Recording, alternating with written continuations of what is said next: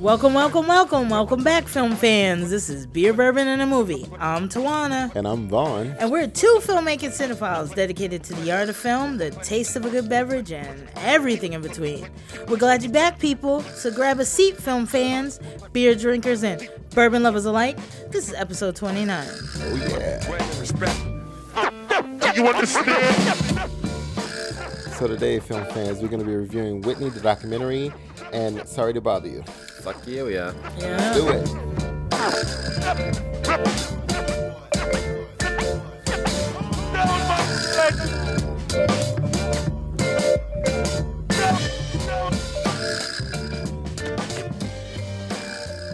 What are we going to drink, Tawana? All right, so I know this is the summer series and it's all that, and we're, we're coming close. To the end of To the summer, I end of hope. summer. I think we got another episode in us. Oh, my God. And that's it. It's been a long But summer. it's been a long fucking summer. I'm over the summer now. I am actually enough. over it. Not long enough. I'm, oh no, I'm over it. I'm actually. I'm over ready to throw summer a coat on. Yeah. I don't least know about a coat, but a I, little I want a sweater and a jean jacket. No, I hear you. This is what Are I'm you saying. You over me wearing short shorts and Uh, Yes. and socks and thighs, shoes? big I- white thighs. I was seeing a lot of Alex White thighs right now. Thanks, Alex. It's brilliant. It's all pretty. I've been showing a little leg around the office. Yeah. red? He is. Around the office. It's just not Fuck appropriate. yeah, dude. It's beautiful. I got some nice J. Crew. I mean, I think I need you to tan I mean, those a little. I mean, it's been all summer and you're still all- that pale. First of all, proud of my complexion. Are you? My mother gave it to me. Thank you. Your mom All gave right, it to me. I you. want to look Loving after that the skin. cream. Yes. At some point, you got to realize when you when your ancestors are from the Scottish Highlands Right. that maybe being a turnip and then just getting white again is not the way I want to live life. Absolutely. Maybe, maybe. Wear some sunscreen, brother. Wear some sunscreen. Just a tiny bit of color. That, that no, that's fine. That's It's fine. No? He- he's Scottish. Just do white. He's Scottish. It's That's good. what I do. White all day. he just does white. It's Make all right. it white's gonna white. You gotta do it. You gotta White's gonna white. it's okay.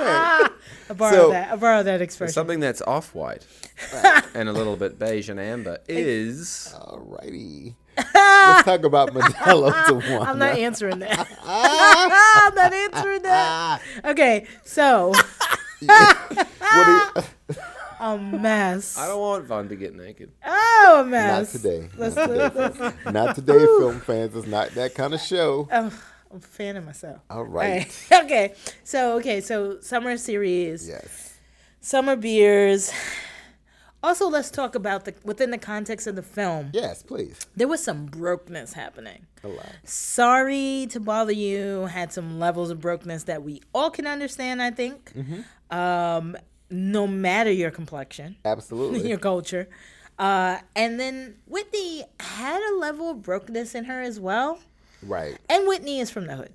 She's from Yeah. Newark. Well, she's from Newark, and we, we And know, that's the shout out to Newark. Shout And out to shout Newark. out to Newark. We're not That's judging. right. Listen, we love Newark. We love the I'm- fire you you bring know, to Newark. I- Even though Newark is is the next place to be gentrified as it goes. Oh, that, we're all gentrified it- in about two seconds. it's one of those places. I mean, Jamaica is next. Mm, oh yeah. I mean, pff, mm.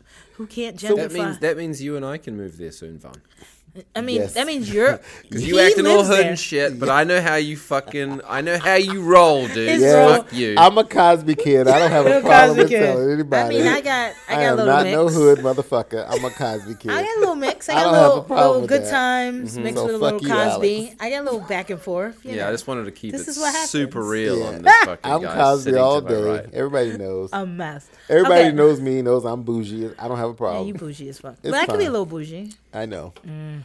So what? So what are you anyway, drinking? so what? I'm drinking, um, in context of what I was just saying, is I thought I should pick a beer that everyone could buy, Right. That isn't horrible, like fucking Steel Reserve or some shit, All right. Or Pabst. Ugh, Yeah. kill yourself. Yeah. Um, but I was like, fuck that. I'm gonna drink something that I would say go to the bodega and just grab.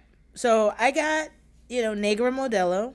I love it. Negra Modelo has a very good flavor. I love it. You can I cook like that with amber. I love it. it. I love the amber flavor of it. I mean, Classico's okay, but Negra always has my heart because you know it's very it's a medium bodied lager. It's very slow roasted caramel malts. If you like a malty beer, Mm-hmm. like a Killian's or um, eh, don't don't drink Yuling because they support Trump.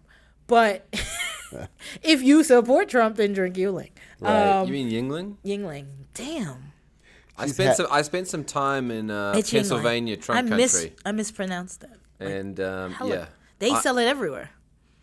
They do. And they I were- went to some pretty tro pro tro Trump you pro go. Trump bars. Yeah. And that was fucking on tap. And I Oh was yeah, like, this is because pretty that bomb. and New Balances is where Trump lives. Shut up. Dead ass. I'll never wear New Balance. I love And I like New 574s. Too. Who doesn't like a 574? 50 bucks like a fucking pair of Vans, and now I can never wear these shits because Jesus doesn't love a pair of 574s. Uh, well, Jesus loves everyone, though. anyway, so yeah, so Negro Modelo, very good on like a summer day. It's crisp. It's a malty, very tasty, brewed longer to enhance the flavors. It has a very Munich Dunkel style lager, which gives uh, way to this rich flavor and rem- remarkably smooth taste. No surprise that I love it, because what do I love? A good heifer. You do love a heifer. That's what I'm saying. So the Dunkel style, we've had that on the show before. It has all those body embodiment flavors, and like I said, goes really good. You could cook with it. You could uh, blend the, the the the flavors out. You know, it's it's smooth taste, brings out like all the flavors of like especially Mexican inspired recipes, Oh, nice. which makes me think I should have used it last episode, but I used it this episode. No doubt. Anyway, No doubt. that's what I'm drinking. Oh, by the way, just want to say because I mentioned, you know, being broke and not wanting to spend a lot of money on the bouginess. I got this at Whole Foods for eight ninety nine, and at the bodega it's ten bucks. So I mean, Very listen, nice. get in where you fit in. Vaughn, Well, I, do you have? I attempted to do the same thing with uh, did you? this damn Melody um, Medley Brothers. it tastes well though. I really It's like a it. 102 proof. That's why it tastes so damn good. Oh. And this was the actually the cheapest thing in the the How much was that? The store. It was 35 fucking dollars. Really? But it's worth the money. Ooh, let me and, take another and- sip. And you know when they talk about pairing this this booze, you know on the on their website they you know and, and critics that talk so about smooth. it you know it, it has that that caramel note that dried Mm-hmm. corn the almond there's a little butterscotch and a little s- spice of the cinnamon and clove in I there taste the butterscotch. you know a little oaky and you know the, on the palate it's, it's kind of like a toffee and, and you know a yeah, it tastes all that. It's great. candy corn butterscotch you get all of those things and It'll and get you fucked up it's though. oaky, but because it's 102 proof, it will get you fucked. And I was like, I, fucked and fucked up. I didn't plan. I didn't plan for this to happen today, but you know, because I I was trying to get ready for the show, and and and I was in my feelings about. uh Sorry to bother you. Sorry to bother you, And man. Whitney, by the way. Whitney. So I, I was definitely in my feelings about Whitney, but I thought that this would be a, a nice blend, and it's been around forever, as as most of these bourbons have. And I love that one. It's also from um, Kentucky. And so, you know, because I like my Kentucky bourbons. You I'm really not going to do. bullshit anybody. I don't. but they're good. Yeah, I don't. I don't really care about Tennessee and all these other places that pop up with bourbons now, except for Japan. Y'all are doing your thing, but you know this is the Heritage Collection, and I, and I definitely recommend it. And and I'll post some stuff on on uh, Facebook and Instagram about it for you guys to check it out. But it's definitely worth a note I think so. for sure. I And, like and it a today. I'm actually making it very simple. I'm having it with cola. It's just bourbon and cola. Actually, Pepsi. Well, Some people are Pepsi Coke oriented, and I'm, like I, I'm not. I'm not promoting any I product. mean, we're not promoting. It- it's cola. So if Black people like a good Pepsi. If you want Coke, if you want Pepsi, it's your business. Just jump I'm in because it's good either way. Black people love a good Pepsi. I don't, I don't know Well, a lot of Coke drinkers. That's a that's a Carolina beverage, so you know. you know, that's exactly And, why. and Coke is all about Atlanta, so I See? get it. See, that's what I'm saying. They got us. I get it. They got us. It's the sugar. Yep. so let's let's talk about these movies a little bit. Let's All let's, right, so- let's chop it up a little bit. We're starting off with uh, Whitney. Whitney. Okay, so who doesn't know who the fuck Whitney Houston is? And if you don't know, you have to watch this movie. And really, let me start. Okay, go ahead. Whitney is an in depth look at the life and music of Whitney Houston, right? You know her, you love her, you've heard her songs. Yes. Whitney is tantamount to being like starting up when America was like great again. And that mm. bullshit that Mm. In Trump is trying to pull now. It was in the 80s. That was Whitney was a part of the whole like That was the, the, McDonald's, Coca Cola, the Ronald Reagan you era. know, Ronald Reagan say no to crack. say no mm-hmm. to drugs, shit type of thing. Mm-hmm. And it was very Americana, and she somehow slipped right in there mm-hmm. and just became like America's favorite singer. Yeah, for sure.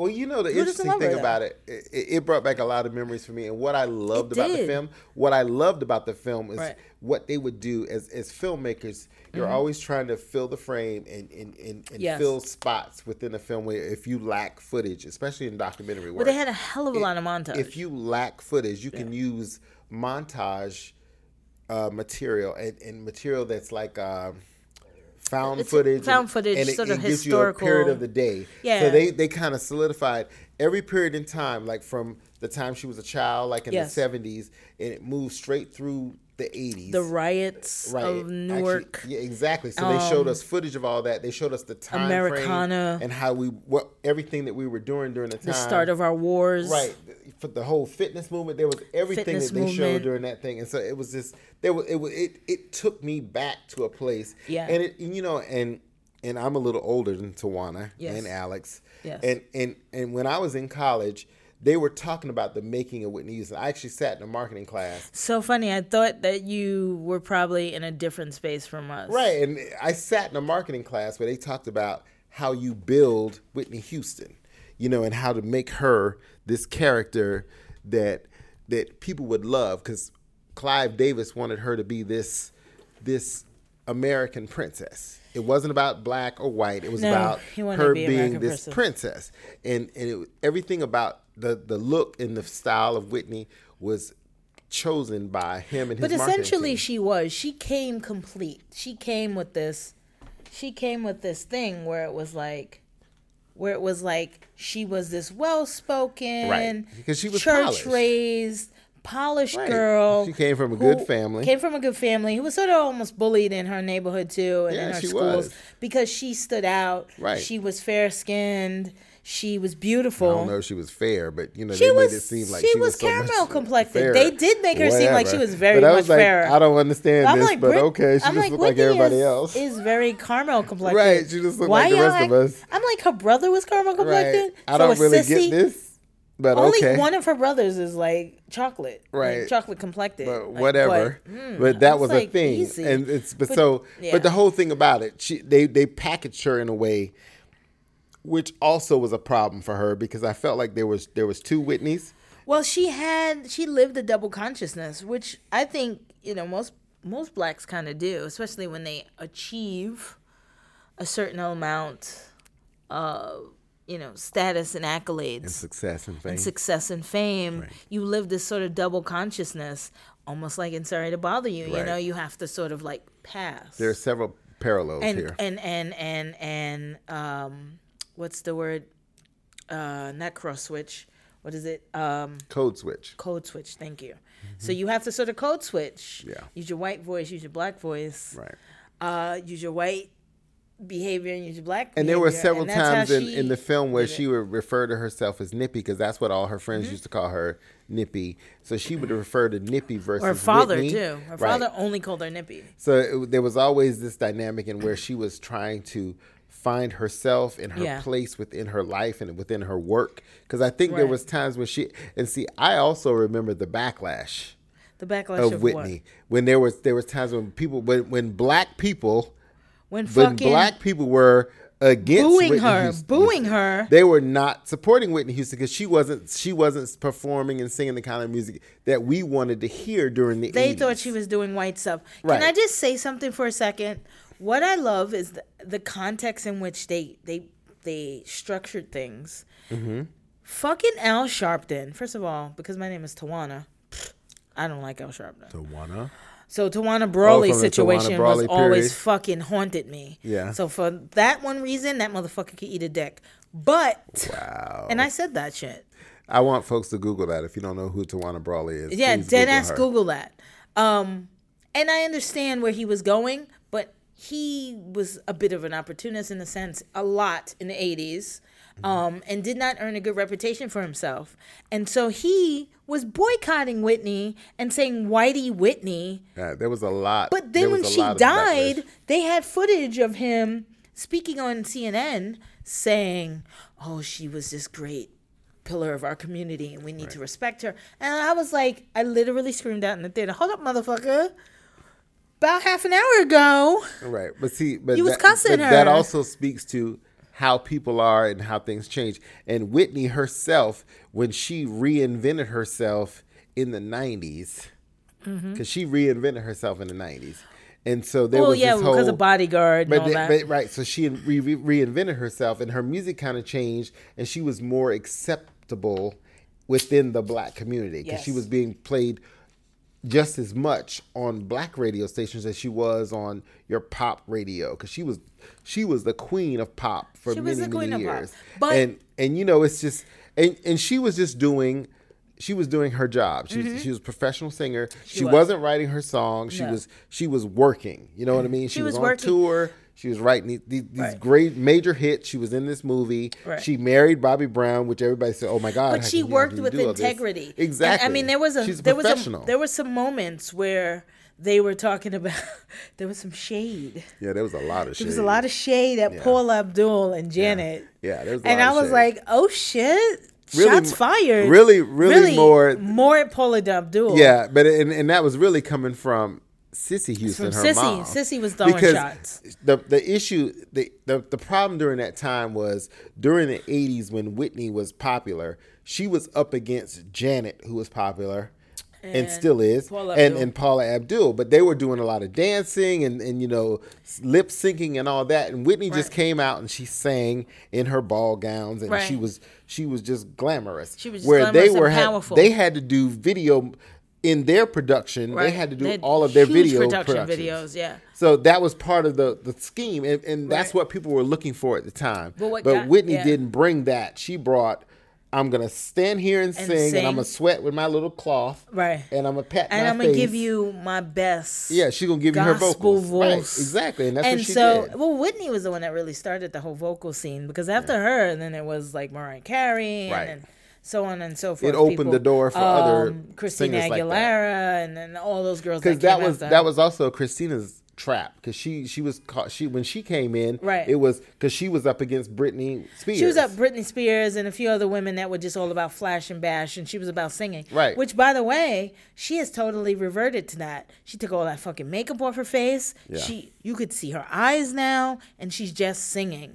And I think, like I've always thought, she's amazing Absolutely. and looks amazing without all the trap. And so I think that once we got past the trauma of the 80s and, and just Yeah. trying to find your way and and she solidified herself because I mean one, and once the bodyguard came out it was just Well, the bodyguard was was, the really interesting. I like how they spoke about how well Kevin Costner spoke about how she stops the plane and she comes down off of the plane and the camera follows her and it, it, it follows her all the way to him and then they kiss like kind of like a Cary Grant Right. moment and mm-hmm. the camera spins around him and her and it's a black and white person versus they only did that for white people back then and she broke the mold for that Yep.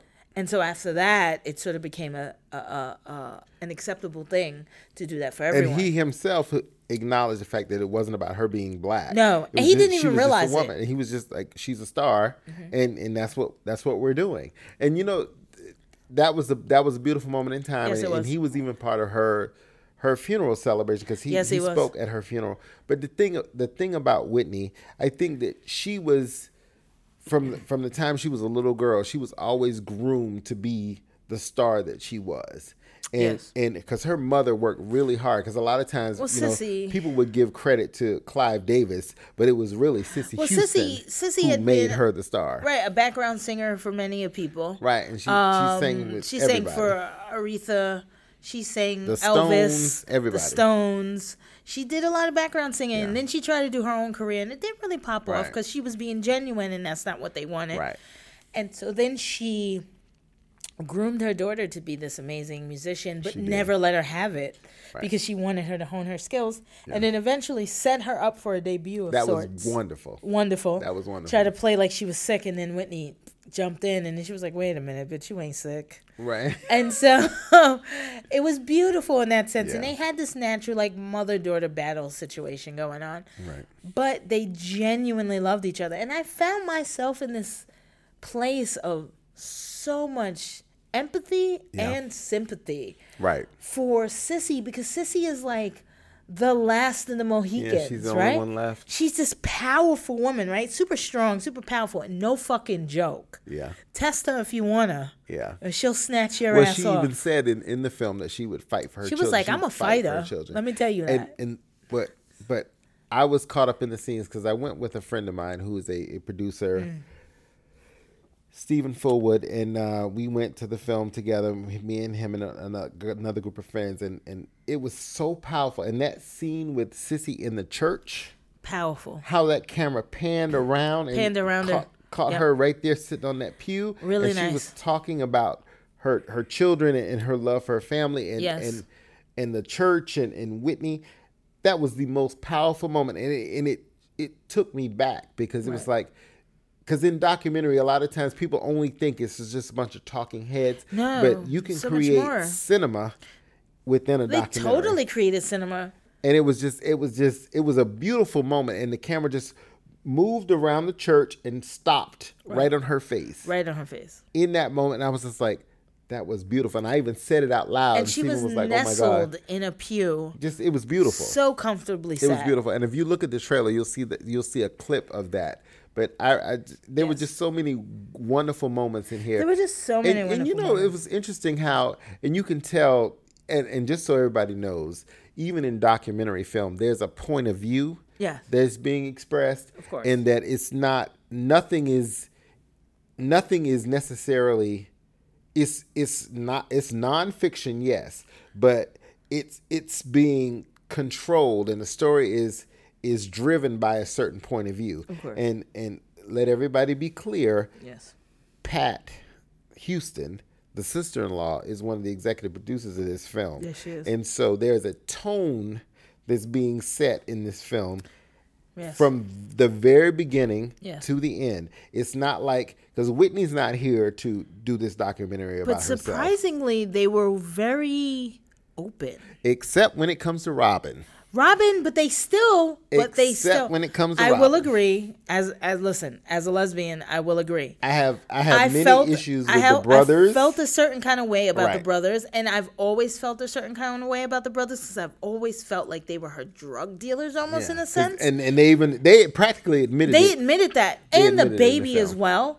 But Right. then part of me changed about the baby because I didn't want as the film um, mean Bobby unraveled, Christina? Bobbi Kristina. Yeah. I understood that she was raised in that, and yes, the brothers had uh, Gary had something more to do with her drug use, uncle. but she had also um, already been um, affected by she was by her by her parents. So I was uh, initially accusing him as solely giving her drugs, but she was Yeah, no. already no, no, she was already set in her place. So Which I is- can, which I- is I, did- sad. I will admit that I, I have to take that back and say they weren't her drug dealers, but they were her influencers. Definitely, and I, but you know the saddest thing to me Yes. was that you know, and and, and shout out to, to Robyn who really, this day I want to read Robyn's book. to How about that shit? she's she's already said she's never gonna Never gonna write a book. Whitney, and she's not gonna she- talk about 'cause she Whitney loved she loved Whitney. They were friends and whatever else they were. They were friends, they and were- whatever else whatever they were, they were, she respected. she respects and Whitney. Whitney's downfall was when Robyn left, Right. and she was dismissed. Right, and and and that was due to people around Whitney Houston, and I think sadly, I Bobby, think insecure. It was not only Bobby. It was not only Bobby, but the brothers. Father. Her father really wanted control Yeah, as it was well. her father. And I and I'm gonna say, you know, I'm not. I'm. I was never really hardcore on Bobby, like saying like, oh, he was the one that got her on drugs. But I will say, I even had sympathy for him, Absolutely understanding now what had occurred. right. In terms he of gets he gets victimized and being He the one. They, everybody blames him for being the one who started Whitney on drugs. Whitney was already doing Whitney whatever was already she was doing. doing drugs. Exactly. And the thing is, he wasn't. Her brother says this. Yeah. He wasn't even a heavyweight. Her and her brother could do drugs for days. Yeah. And Bobby was the lightweight, couldn't even handle it. Bobby was all about alcohol. Bobby was about alcohol. Bobby also has a mental illness. Right. Bobby also was on other drugs as well. Yeah. Um, and I'm not surprised that the two of them got together because when your mom tries to keep you away from a certain element, you always And you know what? back. What I what I actually loved about their relationship, and I Yeah. Mm-hmm. un, I understand their relationship because they have a certain kind of passion with each other. They have a very good you know where where you know they they were attracted to the danger of each other. Well, she was also attracted to what she had never been able to attain. Right. You know, her brothers in a sense. Right. You know, the hood dude, the regular. I'm not even gonna say hood. Let me scratch that because I think that's the meaning. I'm gonna say the round the way dude that she never really got to fuck with. Mm-hmm. Right. Because Cissy was not about that. Yeah, life. she was not hearing it. No. She sent her off to prep school. She sent her off to prep school right just to where she away met from Robyn. dudes. Eh, So Right, the whole Robyn. exactly. So the whole thing is the the beauty of this of this piece was that you really got a sense of Whitney's surroundings. Yes, you did. Sadly, what I what I hate is because you don't get the impact of Whitney because I believe there was more to Whitney Houston. But I think there was more to Whitney than got Whitney even knows. Right. Because I feel like Whitney had this sort of like we spoke about this a minute ago. Whitney had this double consciousness. Yes, Whitney's a black American, and so she had a double consciousness about the anthem and a lot of other things. But I think when you have a double consciousness, just like our brother said, you don't actually understand yourself. You question yourself. And I think she had a lot of questions. I mean, uh, the state of molestation came up. What, um, um, one of her cousins molested her, uh, and that's not throwing and the other brothers too. and the other brothers So as well. There, there was so much So going on. there was a lot going that- on, and that I the, think the parents didn't even know that the parents didn't. Cissy actually didn't know anything about No, it. she didn't know. And but I read something in in in one of um one of the gay publications. Mm-hmm. I res- really wish I should have researched this better. But they were speaking about how being molested does not make you gay. No. But because she was molested, she questioned Right. whether she was into women or into men, and that's why she so vehemently launched herself into this typical like, American- American male heterosexual life. Mm-hmm. heterosexual life Right. and mother and wife situation. But I mean, being who I am, I can understand uh, her struggle and her double consciousness. Well, you know what what what got me was was that whole piece of dynamic because they threw that out there.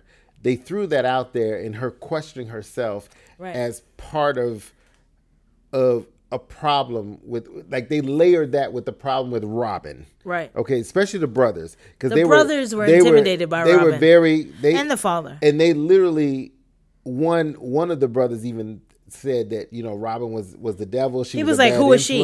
I don't want her. I Yeah. don't. I don't she speak was about a her." nobody That was and all Gary. sort of stuff. Yeah. And he had a lot of negative things to say about But her. Robyn essentially created Whitney. and- Absolutely, And, because- created all her artwork. Right. All her creative direction. And and all her behind the scenes footage.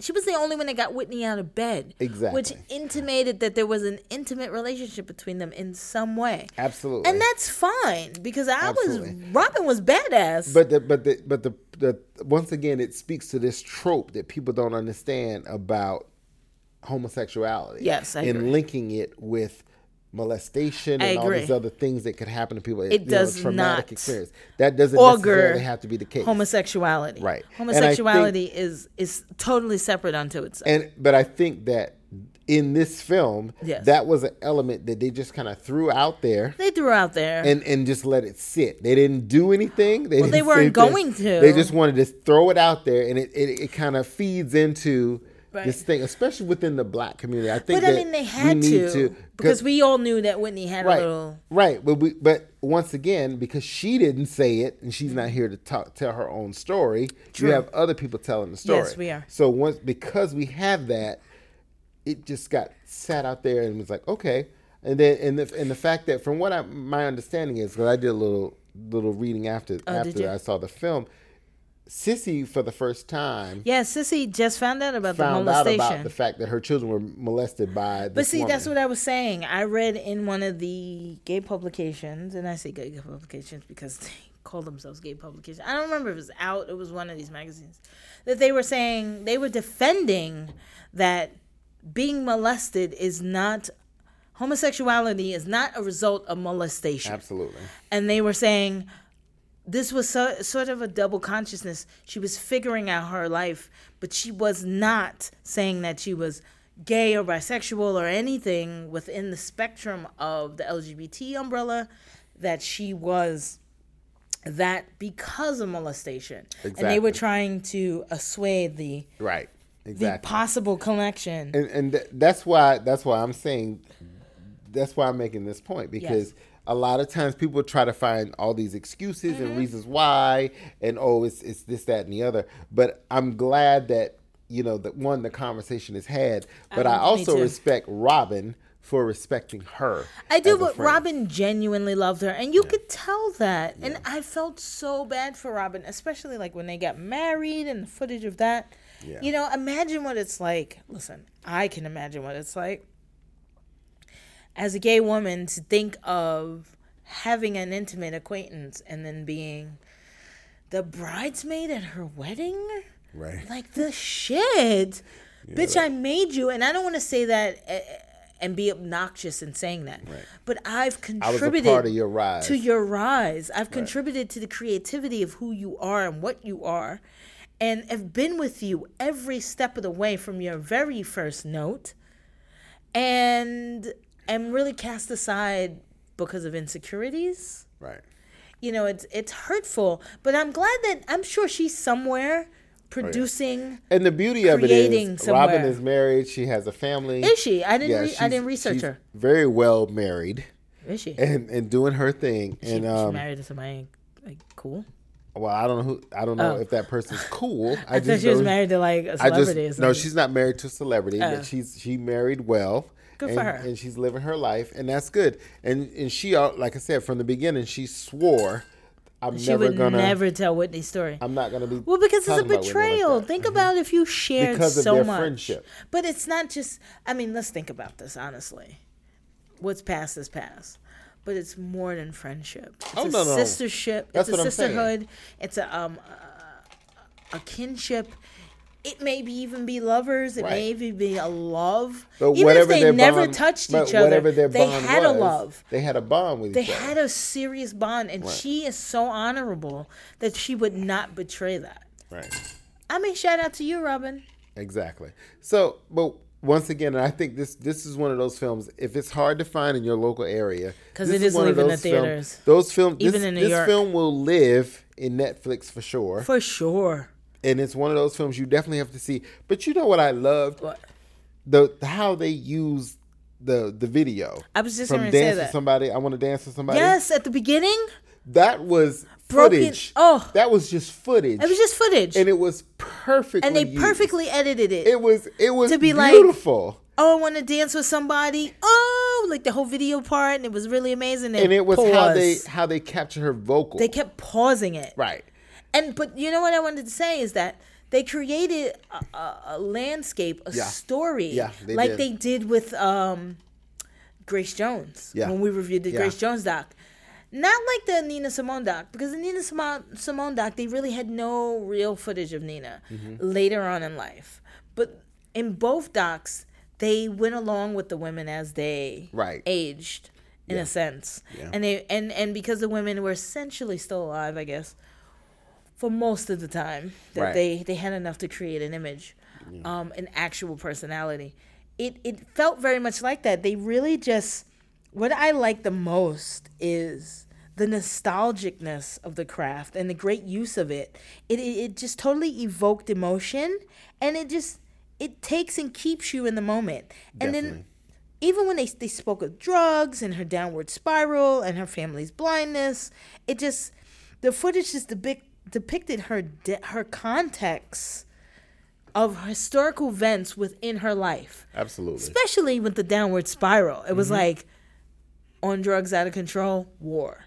Right. On drugs out of control. OJ. it was perfect. On drugs out of control, you know, more shit. It was just like over and over again, and it just kept because the eighties and nineties were very tumultuous times in our American Yeah. history. Yes, definitely. And I think that the film captured that. Yes. And it put you in the time and the place. Yeah. So you always felt like, oh, I remember that. Always. You know, you you felt like you were there. Like even when they like booed her at the Soul Train Yeah. Awards, I remember that was They had that, and I do remember that. I forgot about it until they showed it. And, and and and I'll just let everybody know because I was actually one of those people because I loved Whitney's first album. right. I loved it, and I would listen to it all the time. Right. And then I stopped dealing with Whitney, and then there was Oh, were the? Bodyguard, and then there was um, the the Waiting to Exhale moments. Right. I love that period in time in Whitney, and and then the Heartbreak Hotel stuff that she did with Faith Evans, and Yeah, yeah, yeah. And- and the other Um, woman. And then, then what was the other one? The um, they had the other one where they were like the sort of reggae.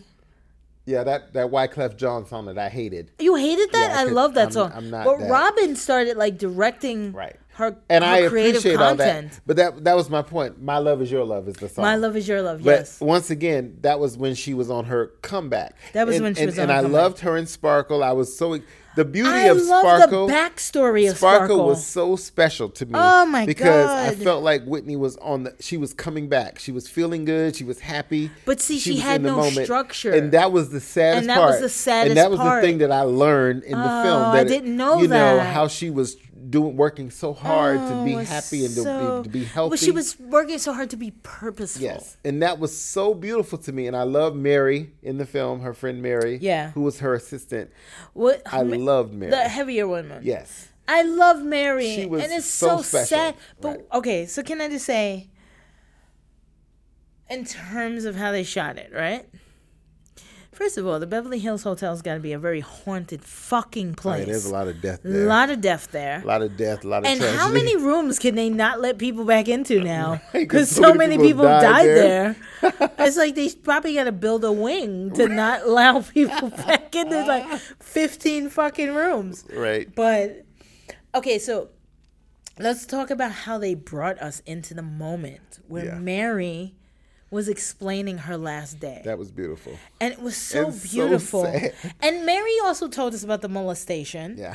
And I thought because Mary's sister had been molested and, and Whitney gravitated towards her because of that and it admitted some things.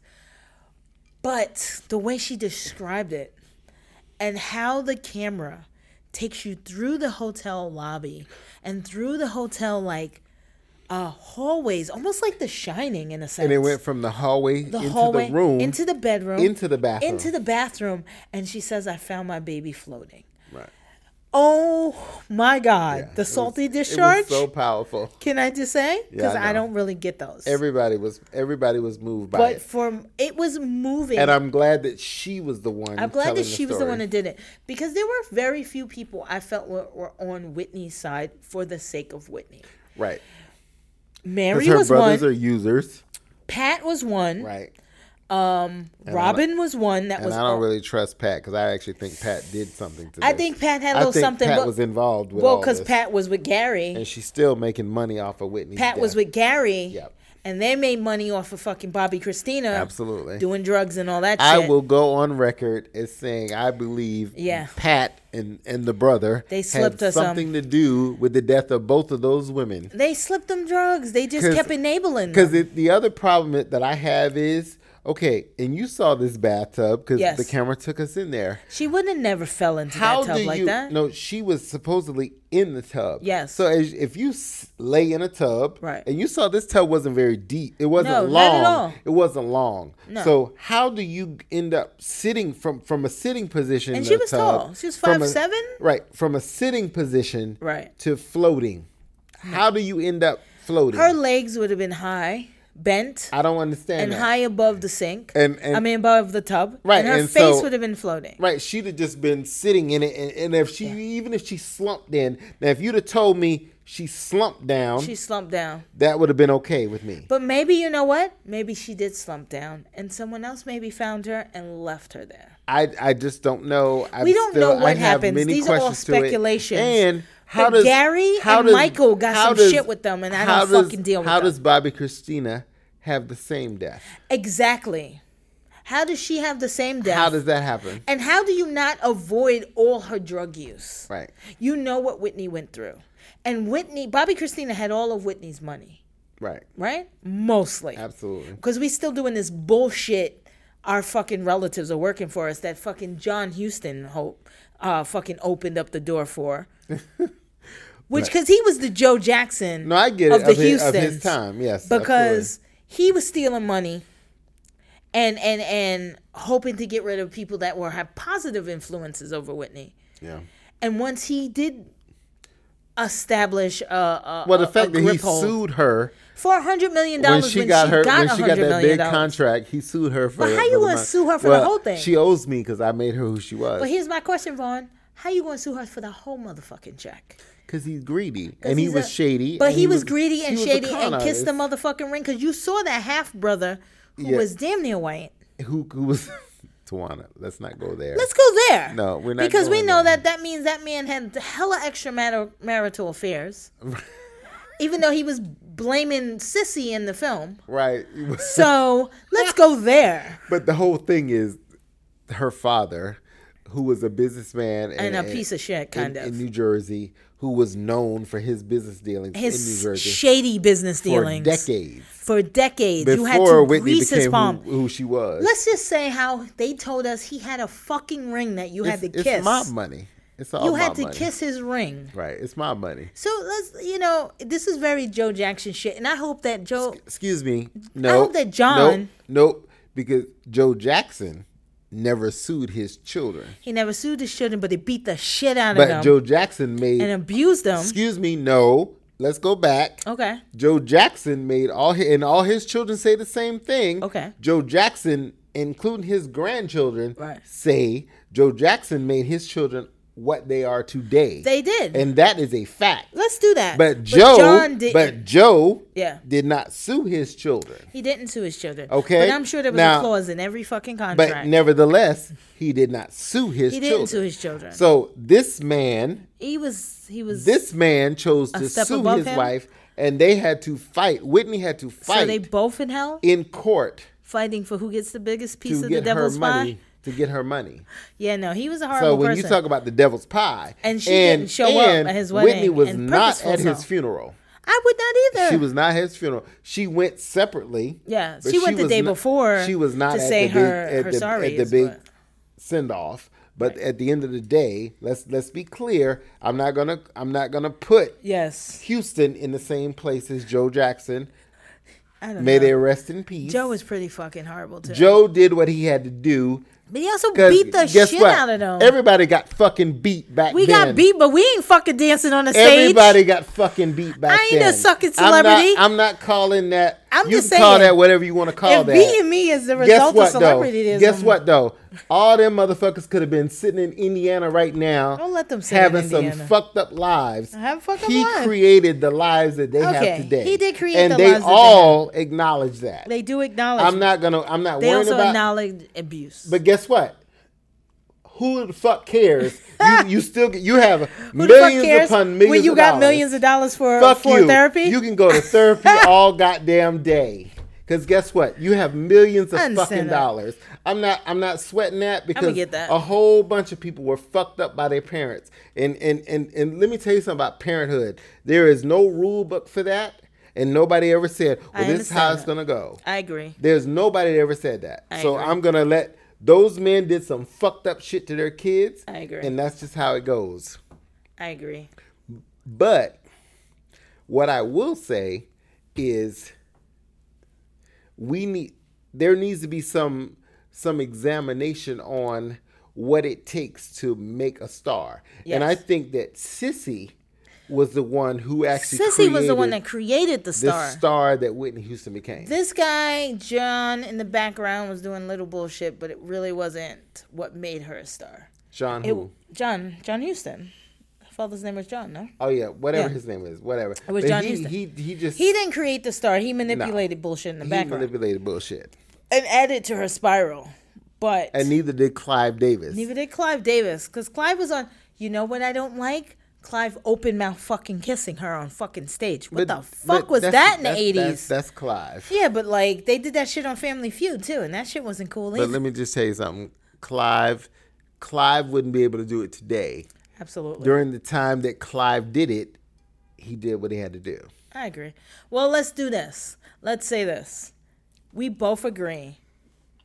If you can find this in theaters, please go fucking see it because Mm-hmm. quite honestly, to see her that large and to hear those speakers is amazing. Yeah, it and if you can't catch it and it's gone, find a way to get it on YouTube or or fucking Netflix or Vudu or wherever they're gonna Absolutely. You're sell gonna it. you're gonna see it on but Netflix. please see this because Absolutely. it is one of the pivotal and most phenomenal docs and I have to tell you, I've seen in a while. when I when I when I when I saw the film, I saw it with a young lady who was a singer, and there was an older lady in the audience. She when the credits started rolling and Right. Whitney was singing, the older lady started singing, and then the lady, the the young woman who was with me, Right. started singing also, and they they sang little riff. they sang in a duet to whatever Whitney was singing on screen, and it was so powerful.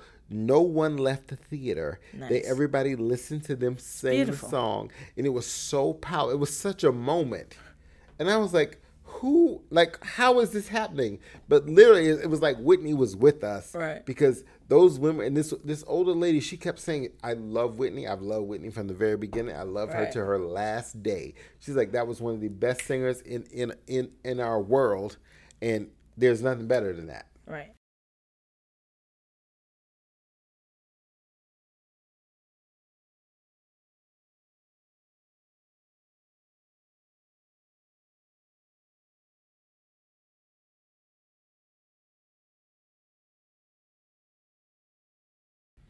So you know, I'm thinking, I'm, I'm just excited to see it on HBO and on Netflix and wherever else it lives because I think that this film will have a, a long life in that place because Whitney has a lot of fans and people that you know might not be able to find the documentary in their local theaters, but you're gonna be able to find this. And I think that it, it's it's wonderful that her story is being told. And I, I just wish that the only thing that I wish we could have seen was a little bit more about kind of what Whitney was like, just Whitney by herself. Nippy, actually, not Whitney, but Nippy. But Nippy was never allowed to come out. So. Right.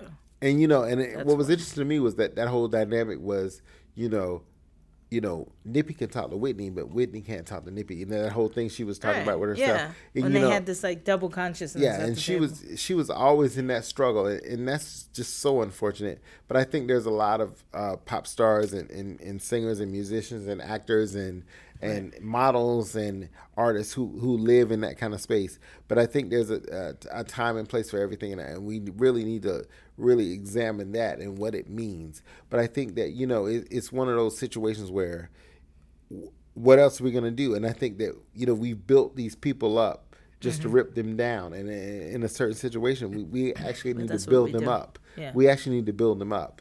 But you know, let's let's let's move on to a little bit because Let's move on to this uh, other film. Sorry to bother you. Talk And about double Alex gonna jump consciousness. into this for real. Talk about double consciousness. Okay, so directed by Boots Riley, who is like uh director, writer, musician. Yep. He's he's He's a rapper, too, He's a rapper, a number of things. He's done music on other films. Um the synopsis is in an alternative present day version of Oakland, telemarketer Cassius Green discovers a magical key to professional success, propelling him into a universe of greed. Okay. Well, you know what? I mean, Cassius Green is played by Lakeith Stanfield I from Atlanta. love Lakeith. I love him, My uh, number two on and my also list, Get Out. Tessa Thompson. I love we, both of them. we all know how I love Tessa. And uh, Omari Hardwick was in it. Yes. Um, Terry Crews. There was a lot of people in this film. it was great. Oh, Danny Glover, Steven Yeun I love that. I um, loved him in from this. Walking Dead. Yes, I loved him in this. I loved him Um, in this. Armie Hammer played Steve Lift. Yep. So I mean, there Yeah. were there were a lot of people in this. Um, but as you were saying, I'm sorry. You know, this movie, I, I, I, I went into it just not knowing what to expect. I knew from the trailers that I had to see it, and I knew we had to talk about it. Mm-hmm. We had to, and, and there's been so much buzz about this film because it's one of those films that's going to stand out Yeah. for uh, 2018, and, I, and it's just one of those things because because it was it was real in how black people living in the world Code Switch. have to code switch and, and, and exist in their workplaces. These sort of double consciousness. Right. We're you ever constantly heard, in You that. ever heard that Chris Rock joke? I speak job interview and street. Right. Yeah. and I've done it, and you know I've been one of I've those. done it. and I've been one of those kids who grew up being bullied because I didn't. Oh, me too, man. I've you know, I was too. bullied because. I, I spoke white, You whatever speak that white. meant. Why are you speaking like a white person? Right. So, but it was it was interesting to see it, and you know how they would throw it in when when he didn't even think about it, and he was doing it. yeah, it came there were just so many he little was stuck in moments, and and you know, and it, and it and it spoke to how we work as people, just in general. Yeah. How we because we go to work every day, we're trying to make money, we're trying to survive, Trying to survive. and we're just doing whatever we have to do. Yeah. You know, it. it and I worked in the telemarketing industry too, because I did I did that in college, and it was just like, oh my god, this is crazy. And the lights would go on, and they put your numbers up on the board, and everybody get to see. And it was just this this stress of trying to make those numbers, and you by any means necessary, you do what you had to do. And then in in trying to and, and for this this character, he was juggling that in his own life and his own beliefs because they were grooming him for a certain kind of thing and Yeah. he wanted to be a certain person himself because he was he was he was idealistic and he had his own thoughts and his views about the world and life and and, and Right. it was in conflict for where he worked actually and then he had yeah. this girlfriend who was kind of reinforcing his woke status and and so she was woke. there was always this battle for him Right. and so as a black man living in America, I can relate to to what that meant. So there were there were so many little elements in this movie that Yeah. just kind of jumped out at me, and and I I literally saw it right before we did this podcast. I saw Whitney right before. So I, I. I was in a certain kind of way and, and feelings about it.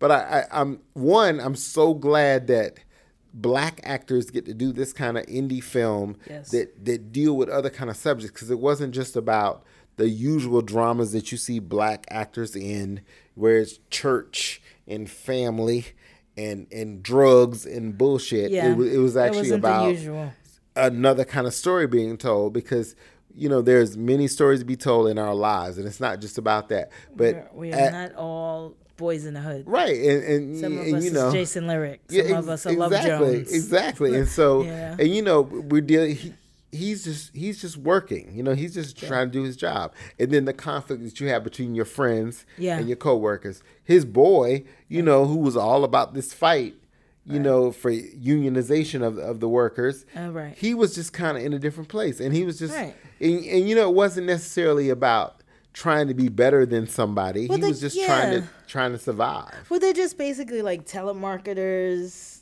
You know, there's the. There's they're vi- envisioned as the downtrodden Mm-hmm. and underpaid, while you know, um, there are those who are able to master the code switch, Mm-hmm. um, and appear to be rewarded for their full, their full effect. like Omari. Hardwick and uh, Yeah, I mean, Danny Glover Right. So it's like, but but in in in those juxtapositions, um, Danny Glover puts uh, Cassius or Lakeith Right. onto the whole code switch thing, but doesn't master it himself in terms of being able to be a power caller. right But Omari Hardwick does and becomes like this weird monopoly looking motherfucker. It's fantastic. That's so fucking weird. I'm so glad I mean, he was in I, it. I felt like I should be high, but glad I wasn't because Yeah. I it it it was a it was a very powerful for experience. me. There was so many things. Okay, so The surreal, the surrealism of the, The way it was shot. surrealism- I I wasn't expecting it actually. Yeah. And it took me to like a like a Michel Gondry yeah, type Yes. film with his Yes. like Yeah, with his like really obvious practical very effects and Michel Gondry. costumes and Right. like yeah. it's, But it- oh, and then I was Because it like- was like comedy, fantasy, Right. sci-fi. There was it a, there was so many elements of different horror. things, and you didn't know because I literally felt like I didn't know what was going to happen next. I Right. sat there thinking, "Well, what is going to happen?" Because like when it got really sort of horror-ish, we were like, "What the fuck?" yeah, it got real How dark. did it get there? Like, how did it- it, and it it, just took- weaves into these sort of like issues, like surrounding union, selling out, uh, leaning in, saving face, and then Right. boom, sci-fi. right, It was like, what the fuck? and it, it, it made a quick left turn. oh, quick left Yeah. turn. A very quick left turn and, and to the point where I didn't expect it. Oh, and I was at all. like, oh shit. And then and and you know what Armie Hammer brought to it was I was so glad he was in this. He's so, so by the way, good. he's in rooftop films. They're showing the his film.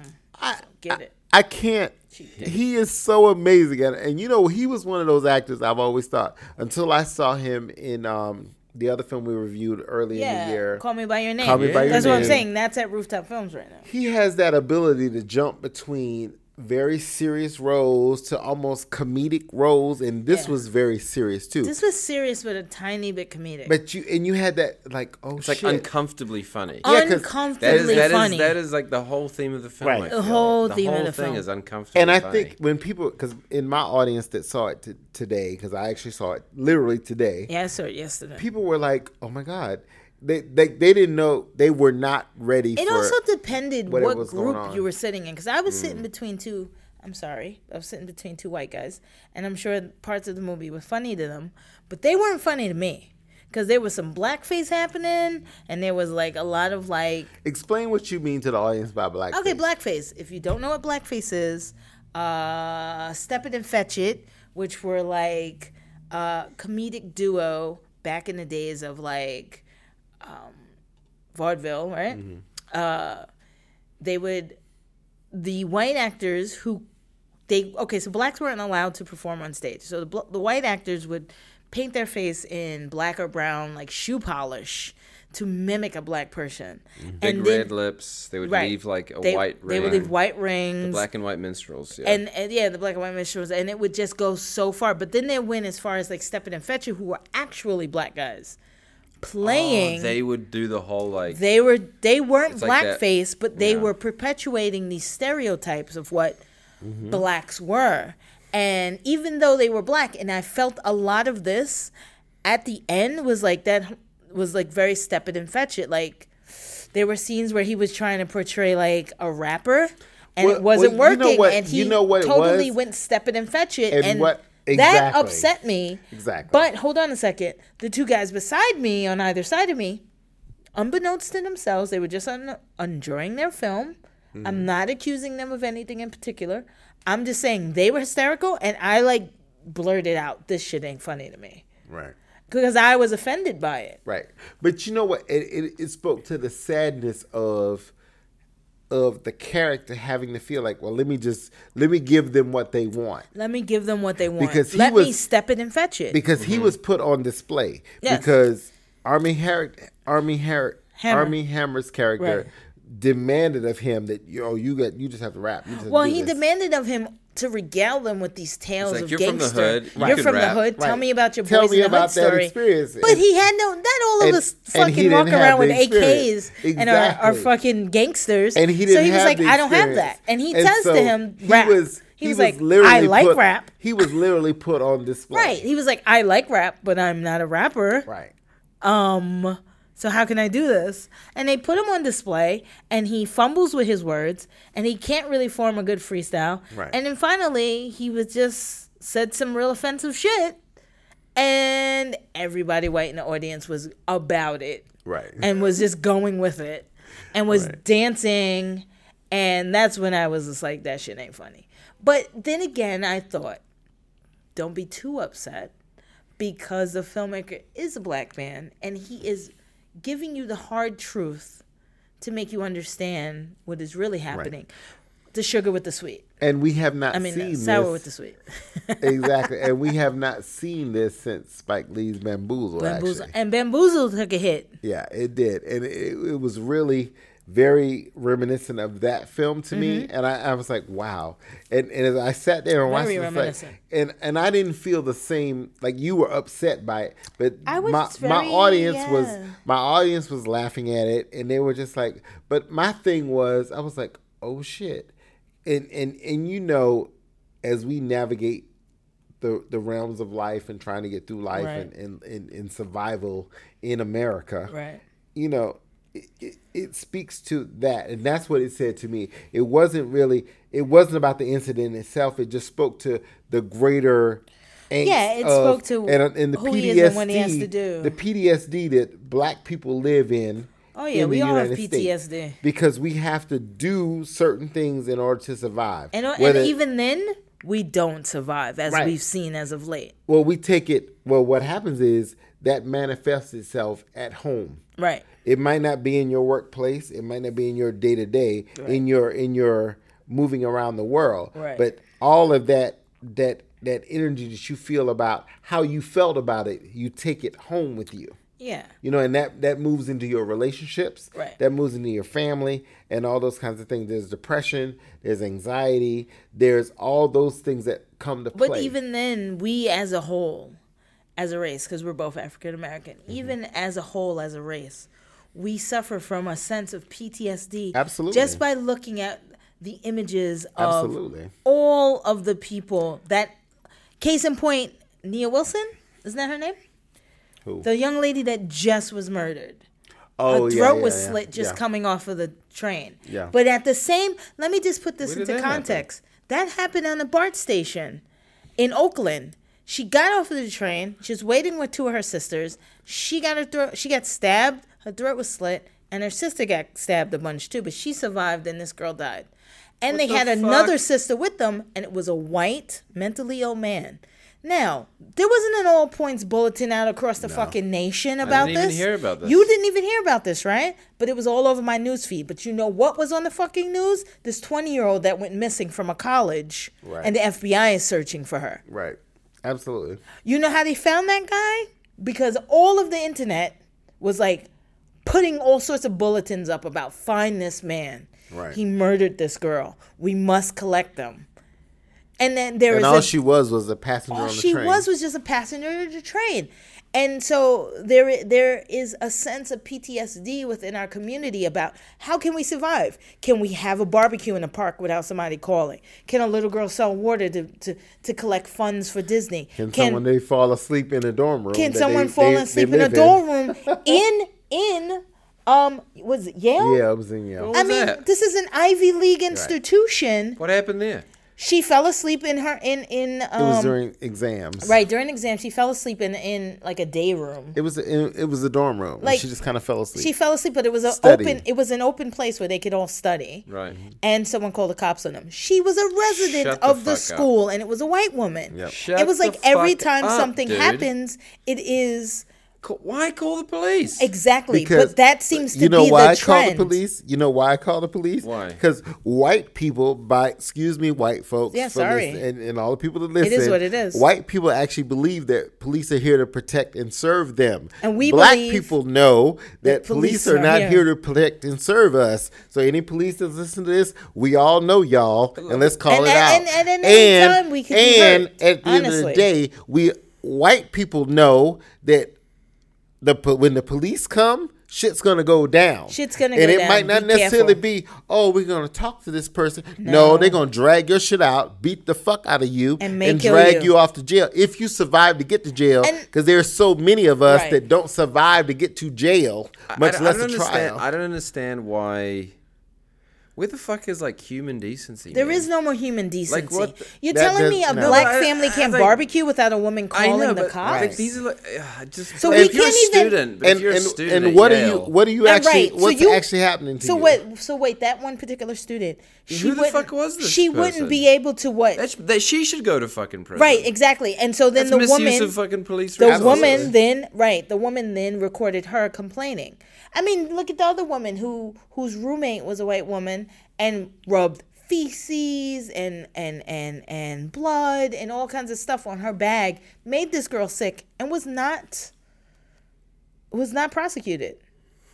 These things But happen. these things all happen the all time the time, and it, So- creates a sense of PTSD in us in, in terms of like how can we survive this, Mm. which is why currently people are in pursuit of black only spaces or people of color spaces because they're they feel safest in a place where they think maybe I'm not gonna get called on. Right. This might be a For moment just where I being can just fun, be. We I can, just be where we in can this fucking moment. swag surf Right. or fucking just enjoy some music, Right. and not have it look like I'm in a dispute right with anybody or anything. with anyone. And we say this not out of out of out of context. This is within direct context of this film. Yeah. Because that is what is happening. because all the characters in this film, like, they tragically.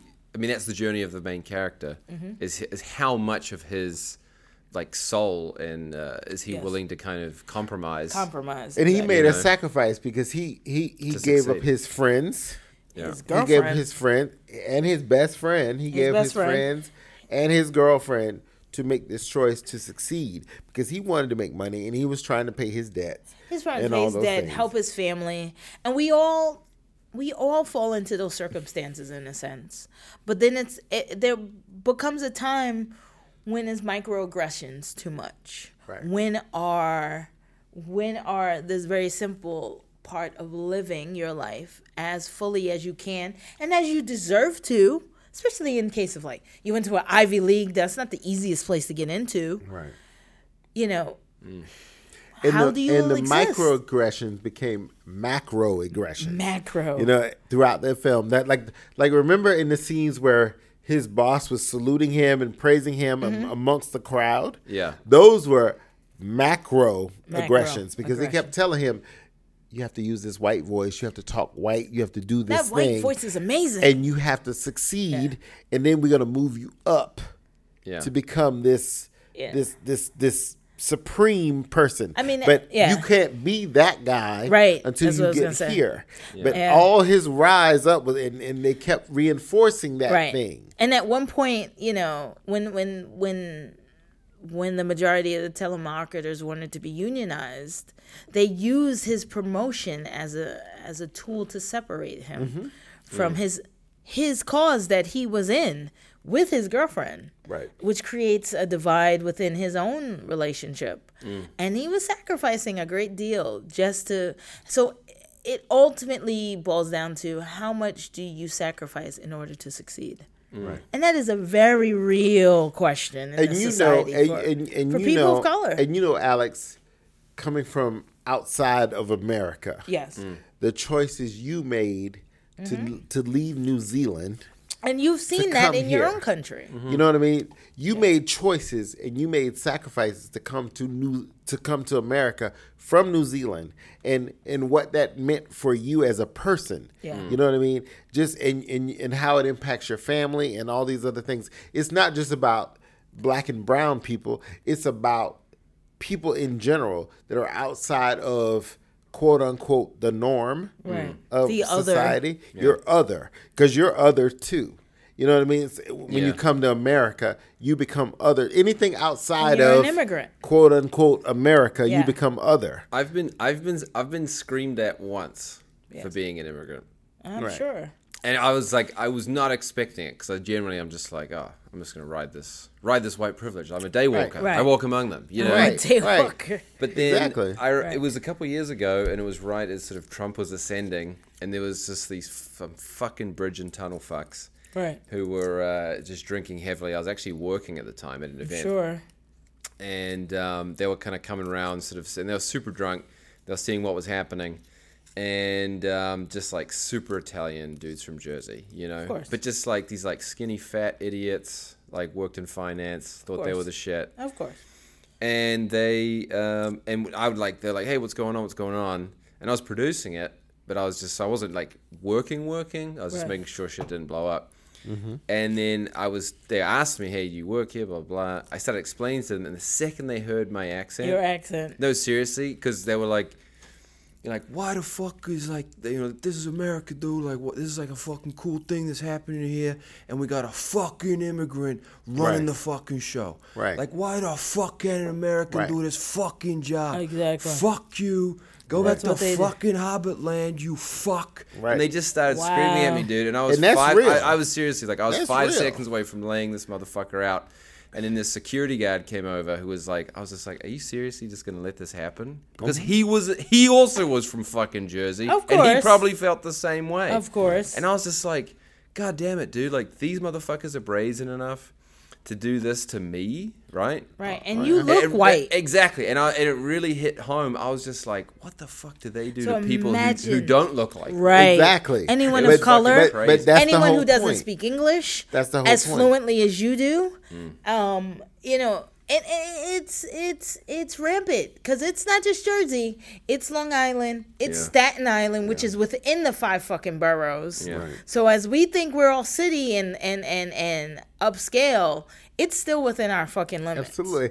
And, and and you know, I talk to my friends who who live in other parts of the country and and down south, and it's just like, well, you, we we're in a in a little bubble here because New York is all about. Oh, well, everybody's here. It's Well, New big York's very pot. open. It's I mean, we still have our melting pot. issues, but they're open. Right, but it's it's the big melting pot. And we Dude, you go half a mile out of this city and- and you leave the walls of Camelot. Absolutely. Well, that's what I'm saying. Like, for instance, I saw this at mile. Cinépolis on, Yeah. in Chelsea. Right. That's a well-known gay neighborhood, Mm. right? There's a lot of gay people that live there. I fucking Very live open, there. Fuck you right? guys. You, live Yeah, there, but that's do. a gay neighborhood before you got there. Now, let me start with you because you gentrifying but see, you're gentrifying the gayness. And But what I'm saying is- a- You have So to make it work, people. That- that they- you have to. You got to make the gentrification work, people. Thank you, Tim. But, but like for Make it- instance, make it where- work, gentrifiers. Cinépolis is You have very ten open. years until you've even moved out. You're a mess. Cinépolis is very open to like having like gay. There's a lot of gay couples that go there. but but that's going to change too because that Yeah. the neighborhood is going to change. That change. neighborhood has changed entirely. It's just like how Christopher Street has changed. oh, forget it. It's not the way it used to be. So my, my point is when when you have these kind of things coming together, and this film highlights that Very much in a very there there's subtle things that's going on, Yeah, and then there's very overt things that's happening. Oh yeah. and and just how his the image of his father. I'm assuming that's his father. That's his father that keeps changing. that image with- kept changing, yeah. and it was just like It keeps changing with his uh, behavior. Right, and so it's very like it was- affirming or or disapproving. right, and it, it was so powerful, and, and- Super powerful. and he would always look at it. Because it was always like what we were thinking as and well. and then he was like, and, you know, as the character saw it, saw the change that would happen in the image, he would just be like, and, and what I would have loved if they would have had a little bit of time to spend some time in how he felt about it. Yes. But I love Leighton's his, his ability, Lakeith's a- ability to to bring forth that because you felt his his his acknowledgement of it yes.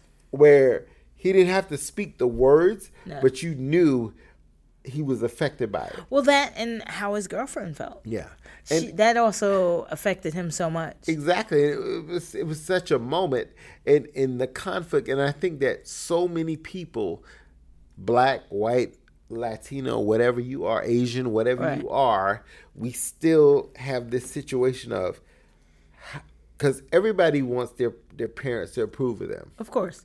everybody everybody lives in that space no matter where you are and if you had parents you want them to approve your choices in life. And i think that that little moment in, within the film Yes. spoke volumes to how you you you treat yourself. Because he was not happy within himself.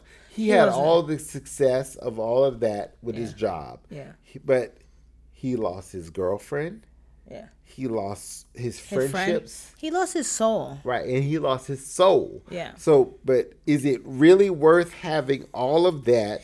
Yeah. Is it worth the car and the new apartment The beautiful apartment, for the lack of a sense of self? because I would, I would have lived in that apartment and been very happy. Right, but then but then you would been like dating white girls. I, fine, fine. You're Black Columbus, dude. Ah, see, the thing is, is like you have to, you have to you're, judge. you're like, gonna, you're gonna where would you have been on that neighborhood. I spectrum? can see it coming. I mean, it's great. You're a mess.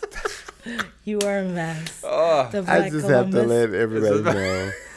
I love Alec. You are feeling this 102. Like, Yeah. Everybody want to know that right now. You are, you are. I just want feeling people to know Medley that, Brothers? that Vaughn is a well-to-do there is a. But okay? wait, wait, wait. Here's. I want to say And this. if anyone's gentrifying a fucking neighborhood, it's him. All right. when can I just? when I just- Vaughn He's from the south. All right. when Vaughn gets ornery, he's not ornery. He's in a sweet spot of like lovable right now. Yeah. But when Vaughn is in that space, there's almost this like rom com look in his eyes. Yeah. I know. He's Right? twinkling. He's It's all twinkling. twinkling eyes. It's almost like he's gonna ask you to marry him. Am I having twinkling eyes? yeah, eyes? you're Yeah. so like rom comish You're right like now. smiling But- with your whole face. and then you But- sweet, yeah, with your whole face. Oh, my whole face. and then, it- then, All right. and then the Like way you speak, the way you oh, speak is so nice, soft nice. That's so and, Okay. and encouraging. But what I want to say to the gentrifier over here, And like dimples are popping. Hey, dude. I came here with 700 bucks in my pocket, you know? oh, Yeah. nice. Good for you. It's not bad. That's not It's better bad. than like it's the Rock had seven dollars apparently, but I had seven hundred, which in New York compared to like the we- like that probably is seven dollars. It is It $7 is. in New York. I just want you to know. I was You- gonna say, that's one month's I went to dinner and I caught the subway, and then I was broke again. Yeah, because I'm like, you had seven hundred dollars, and you had three roommates. right? three, Exact- three. all three, right? It's about six to seven hundred dollars a room. And, and for y'all that don't live in New York, I'm sorry, but I'm sorry, We pay but a whole lot of money to studio is like twelve hundred motherfucker. bucks in this bitch. Absolutely. and that's the lowest. yeah, because in Harlem, USA, Yeah, a studio is seven hundred, thanks to gentrification. seventeen hundred dollars a month. Yeah, thanks to gentrification. That's crazy. So thanks, so if Alex. you if you want Peapod, Yeah, thanks to gentlemen, the gentry, gentlemen yeah. fuck the gentleman. like Vaughn. oh no, No, I'm just I'm just trying to fi- survive in my space. just trying to survive in your space. Who wants But- his penthouse? But you know, like I said, it, it the movie brought all those things into play, and I love that that Tessa Thompson was the artist, and she was trying to create this whole experience, I love her. and that that whole section of her, like when they were throwing things at her and all that, Yeah, they were throwing like I- sheep's Performance blood and piece. cell phones. it was such a performance piece. and I- everything they steal from Africa or something. And I've shit. been, Yeah. I've been in those events Yeah, where I've seen extreme performance art going on. Right. I was like, wow. And they really captured that because they were like hitting her ass. And then and I'm gonna hit the phone and then she eventually put a helmet on. Right. And I'm like, but I've seen that. I'm like, Right, well, me shit. too. You know, that's real because actually we're all hit, and you are too, Alex. And I don't want anybody to think that Alex is not hit with it because you're not from America. So because you get hit in the face with that every day. Dude, every day I have to use a secured credit card because I don't have credit. Oh yeah. Reminds you- me. Fucking reminds me. Do you have insurance? What kind of insurance? Like you health work, insurance. You work at the Fuck, I work at the company, dude. right, but So like we've that. had friends that have worked and their visa has been paid, but they never had health insurance. No shit. So yeah, like our friend. I didn't have health insurance the first- Australia. for the first two years I lived here. I did not have health Yeah, insurance. Yeah, our friend I from had Australia never- travel insurance, Right. Which means you got to pay the whole bill up front, Right. and then you hope you get paid back. Right. but the thing is, is like she had No two, copay. She had two masters, two graduate degrees, and yet still, she didn't have a lot of that. And That in just fact, sounds like she's taking advantage of a socialist. she just system. eventually went back home. No, it's fucking. It's hard, man. Like It's hard. it. You, you think like, oh, credit, not having credit. This fucking country, Americans will obviously know this. You don't have credit, or you got bad bad credit, no credit. yeah. Like, dude, I was with fucking motherfucking Metro PCS for like the first two years I was Oh, here, yeah. dude. Like, Oh, yeah, they're the that's only real. motherfuckers Oh, yeah. that would give me a phone. No, that's real. No. I had to go real. to East LA to get a fucking phone line. It They was don't- ridiculous. No, that's they don't real. play games with that. Eh, eh, but- Yeah, or Jamaica but- at the but Coliseum. Once again, this movie and Yeah. all of our experiences speak to that. Yeah. Because, you know, I've been when I was, you know, working in film and doing all that and, and living hand to mouth, freelance and all those kinds of experiences. That's a what hard it was. life. Even with the That's freelance union. That's what it was. And you didn't that's know- A, you- that's a you- you know, godsend for some people with in, who need you insurance. didn't know how that was going to change from one moment to the next. Yes. And there are so many people living not only in New York but any other place In as any an other artist. place. As an artist As an trying artist, to create work. especially if you're in a metropolis. Yeah, it, it's it's very hard, and, and and this movie spoke to that because Tessa's character was that character, She was that character. and and you know, and and him being and Leighton's Lathan's character being that guy, Like if yeah. like a, they were in that situation, and there are so many people in that, and I, I think that. I, I hope people watch this film and, and really absorb it. And I know there's there's certain Yeah. levels of it where you're gonna get, you know, the whole well, you got to talk, speak white and all this There's stuff. certain It's not about yeah. just white and black. It's about just being f- from another place and being other in in this great place we call America. And I'm glad it was in Oakland. I'm glad Yeah. it was in Oakland Yeah. because I know a lot of friends who live in Oakland and who who actually work in San Francisco, but they can't afford to live can't in live San in San Francisco. because San Francisco is so fucking expensive right oh, now. Oh yeah. It's even more than New York. It's actually more Way more expensive than than New New York, L.A., and all these other places. It's like because of the tech industries that are Yes. that are influenced there. It's so expensive to live there. Like, how are you supposed to survive? And I have friends who've moved from New York to San Francisco Mm. who actually have roommates who actually own their own places in New York. Right. Who are actually having roommates and all kind of situations in L, in that area, San Francisco area, where like why are you living like this? But they mm. want to be there and they, They want to work there. there. but they're actually There's- struggling. But there are people that will live in their cars, right. you Absolutely. know, for six months or so in order to succeed, and then be like, "Oh, okay, now I can make it." But like, you know, you have to question yourself: Are you that into homelessness until Like, you make it there? Like, are you really making I it? I need more security than Right. that. Like I- at least a studio. I'm sorry. Or a roommate. I like can't. I'll share a place or I'll live in a studio. Right. I'm not living in a fucking car. I just can't do it. There is but there is no car I'm gonna be living in. no, there's I'm no car. tell you right now. I just want to do a little shout out because I know we've been talking a lot about you know the creative process and whatever, and I always speak about the cinematographers, and I think that the despite the subject matter, the DP of this film, whose name is Doug Emmerich, uh, blew it away. yeah, He did such a good job with lighting and color and composition and movement. There were a lot of dollies, there were a lot of steady cams, there were a lot of fractured shots. Um, there was a lot of like neon and color at some point. He did a tremendous amount, and their editor, whoever their editor was, was killing it too because they edited it amazingly, especially in terms of like the voices. Yeah, for sure. They did a very good job. So, you know, shouts out to all of these people who are behind the scenes that we don't realize apart from the director and the actors, um, who really give their all to make the film look uh, and feel the way it does. Because it, it, it definitely had a certain feeling to it. It had the music feel. was fantastic. I love the music. Like even like the I love the music. Even like when he went into the VIP room, that part was hilarious. Yeah, I love the And then the way it turned to like something horror esque. and at he the was end. he was so uncomfortable in the VIP room. I mean, wouldn't you be? He was just like, well, this ain't VIP is in a I'm, I'm, box. I'm gonna use this word, nigga, move out the way. Yeah. because he was in the way the whole time. Yeah, it he was- was just not like this was not his. it was like element. VIP is what it feels like to be squeezed into the box. because he was not supposed to be there. He was not supposed to be there. and they were just like, oh, Really, me. no one should be. They were in stepping that over him and moving all over. It was just, it was a crazy. I mean, there was a lot of like very funny moments, and I will agree that there were moments where and that purple. It there was there was so much. yeah, so there was a lot of going on. purple. There was a lot of neon. I felt like Yeah. that scene was trying to. I felt like that set up the rest of the movie because it was like, it showed you how he felt like how he just he obviously didn't belong there, Right. And no one there knew who he was, Right. He wasn't part. He wasn't in the party, Right. Mm-hmm. And I think he left that being like, I want to, f- like, I want to fucking, I want to be welcomed into the VIP. Right.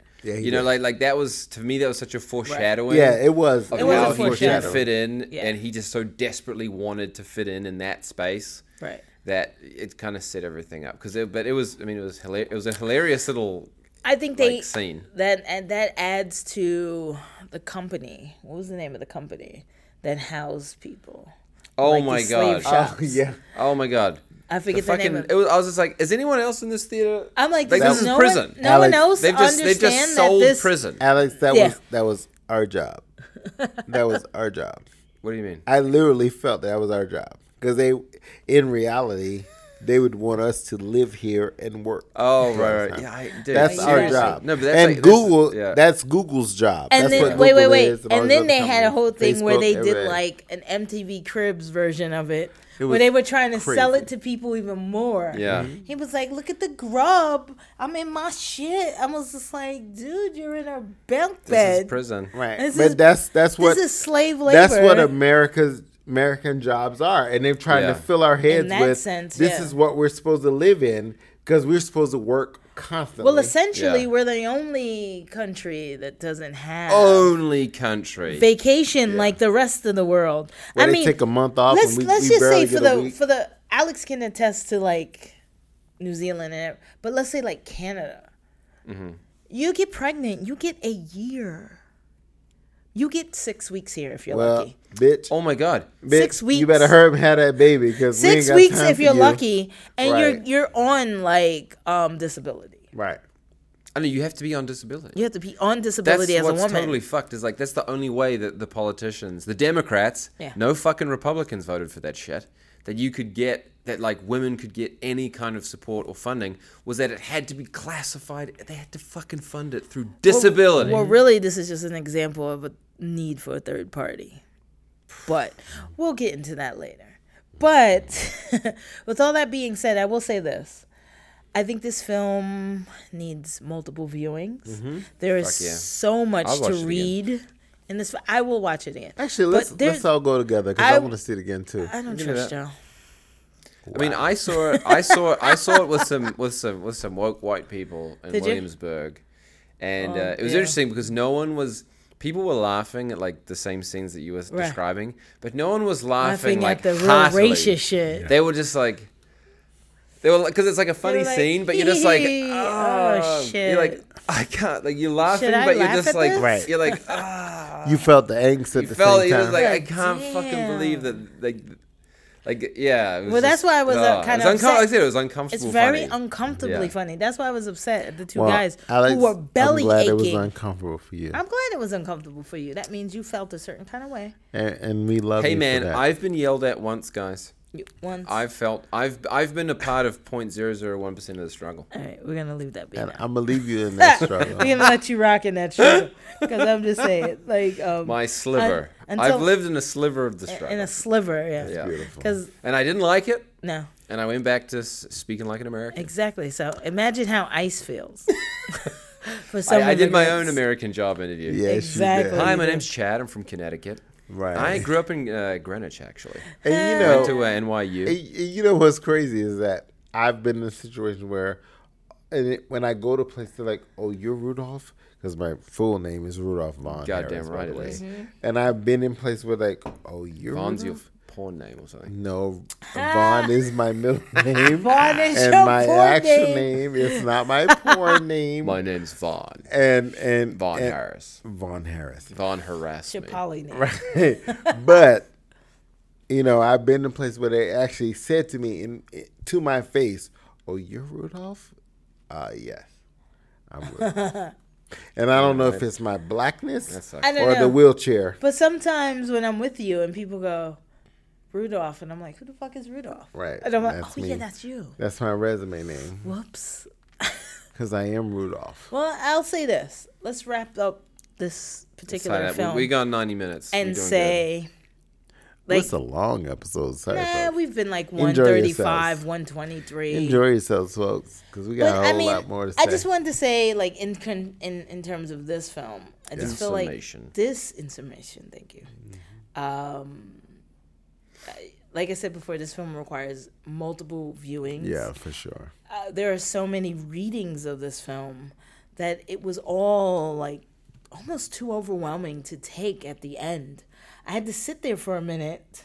Yeah. And a lot of people sat there, like, kind of like, "Wow, this is so you know much what? to take He was in." lied to.